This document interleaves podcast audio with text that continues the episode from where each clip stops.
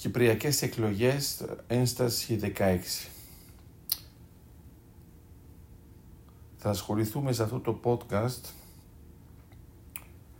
με τα κατεχόμενα της Κύπρου, γιατί έχει ενδιαφέρον όταν βλέπουμε ανθρώπους να συζητάν και μέσα στον Κυπριακό λαό για το θέμα των κατεχομένων και του Κυπριακού ζητήματος αλλά ακόμα και στα debate ε, μας δίνουν την εντύπωση ότι λείπει κάτι σαν μια πληροφόρηση. Τι εννοώ με αυτό; Για να μιλήσουμε πραγματικά για το Κυπριακό πρέπει να έχουμε τη μεγάλη εικόνα και η μεγάλη εικόνα πρέπει να συμπεριλαμβάνει τα δεδομένα που υπάρχουν στα κατεχόμενα. Πώς εξελίσσεται η κατάσταση, ποια είναι η κατάσταση, ποια θα μπορούσε να είναι η κατάσταση, πώς μπορούμε να διαμορφώσουμε την κατάσταση. Όταν μιλάμε για κυπριακές εκλογές και ακούμε ακόμα και τους δημοσιογράφους να λένε θα ασχοληθούμε με ερωτήσεις που έχουν δοθεί από ανθρώπους από όλες τις ελεύθερες επαρχίες της Κύπρου. Θα έχει ενδιαφέρον να ρωτήσουμε και στους εγκλωβισμένους τι έχουν να πούν. Σου κάτω κάτω της γραφής ψηφίζουν και αυτοί. Τι εννοώ λοιπόν με αυτή την παρέμβαση. Εννοώ ότι έχουμε ανθρώπους που μιλάνε για το Κυπριακό, αλλά επί της ουσίας μιλάνε μόνο για την ελεύθερη Κύπρο, χωρίς να ασχοληθούν με την κατεχόμενη, λες και δεν υπάρχουν τα κατεχόμενα. Άρα το ερώτημα είναι, άμα δεν υπάρχουν τα κατεχόμενα, ποιο είναι το κυπριακό ζήτημα; Και εδώ βλέπουμε ότι υπάρχει ένας φαύλος κύκλος. Είναι μερικοί που λένε θα θέλαμε να λυθεί και το κυπριακό ζήτημα και ταυτόχρονα λένε ότι αυτό που έχει σημασία είναι η οικονομία της Κύπρου ως έχει. Το πιο ενδιαφέρον σε αυτή την ε, παρατήρηση είναι ότι η Ευρωπαϊκή Ένωση ασχολείται περισσότερο με τα κατεχόμενα παρόλο που υπάρχει άρση ευρωπαϊκού κεκτημένου από το ενδιαφέρον που δείχνουν οι Κύπροι για τα κατεχόμενα ενώ στην ουσία λένε ότι το πιο σημαντικό είναι τι γίνεται στις ελεύθερες περιοχές. Άρα βλέπουμε ότι υπάρχει μια σκιζοφρένεια πάνω σε αυτό το θέμα. Μπορεί να είναι και κάτι το τυπικό, δηλαδή λέμε ότι ασχολούμαστε με το κυπριακό ζήτημα, αλλά όχι επί του πρακτέου.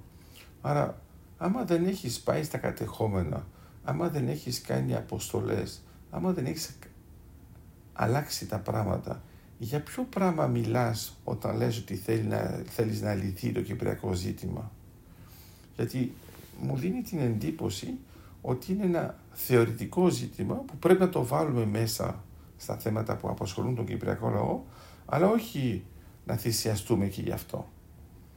Λέω λοιπόν ότι αυτοί που πραγματικά ασχολούνται με την επίλυση του κυπριακού ζητήματος πρέπει να ασχοληθούν με τους αγνούμενους, με τους εγκλωβισμένους, με τους πρόσφυγες και με τα κατεχόμενα.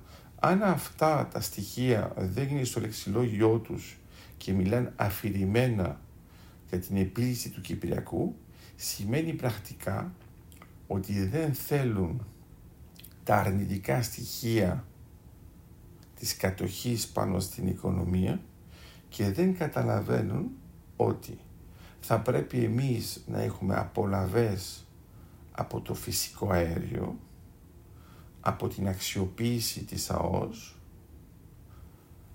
από την εκμετάλλευση του φυσικού αέριου, γιατί βέβαια δεν υπάρχουν ανανεώσιμες πηγές ενέργειας για να υπάρχει μια τέτοια τροφοδόση του όρου ζητήματος, έτσι ώστε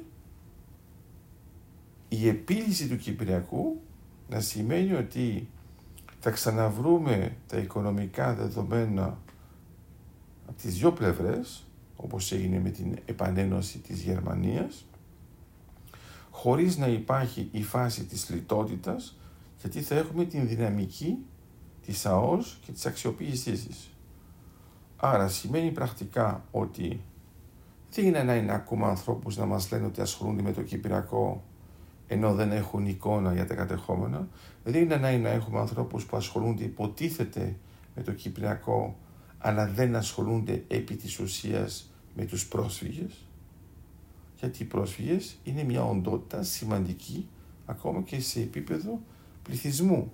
Άρα σίγουρα δεν είναι οι αγνοούμενοι που θα ψηφίσουν, σίγουρα οι πολιτικοί δεν ποντάρουν πολύ και στους εγκλωβισμένους επειδή είναι πάρα πολύ λίγοι, αλλά αναρωτιέμαι, οι πρόσφυγες δεν είναι μια μάζα ψηφοφόρων οι οποίοι είναι κρίσιμοι; Ρωτάω, όταν ξέρουν ότι δεν ασχολούσε πραγματικά με τα κατεχόμενα, ότι δεν ασχολούσε πραγματικά με τους πρόσφυγες, τι σημαίνει η επίλυση του Κυπριακού; Μήπως σημαίνει απλώς να μην ασχολούμαστε πια με αυτό.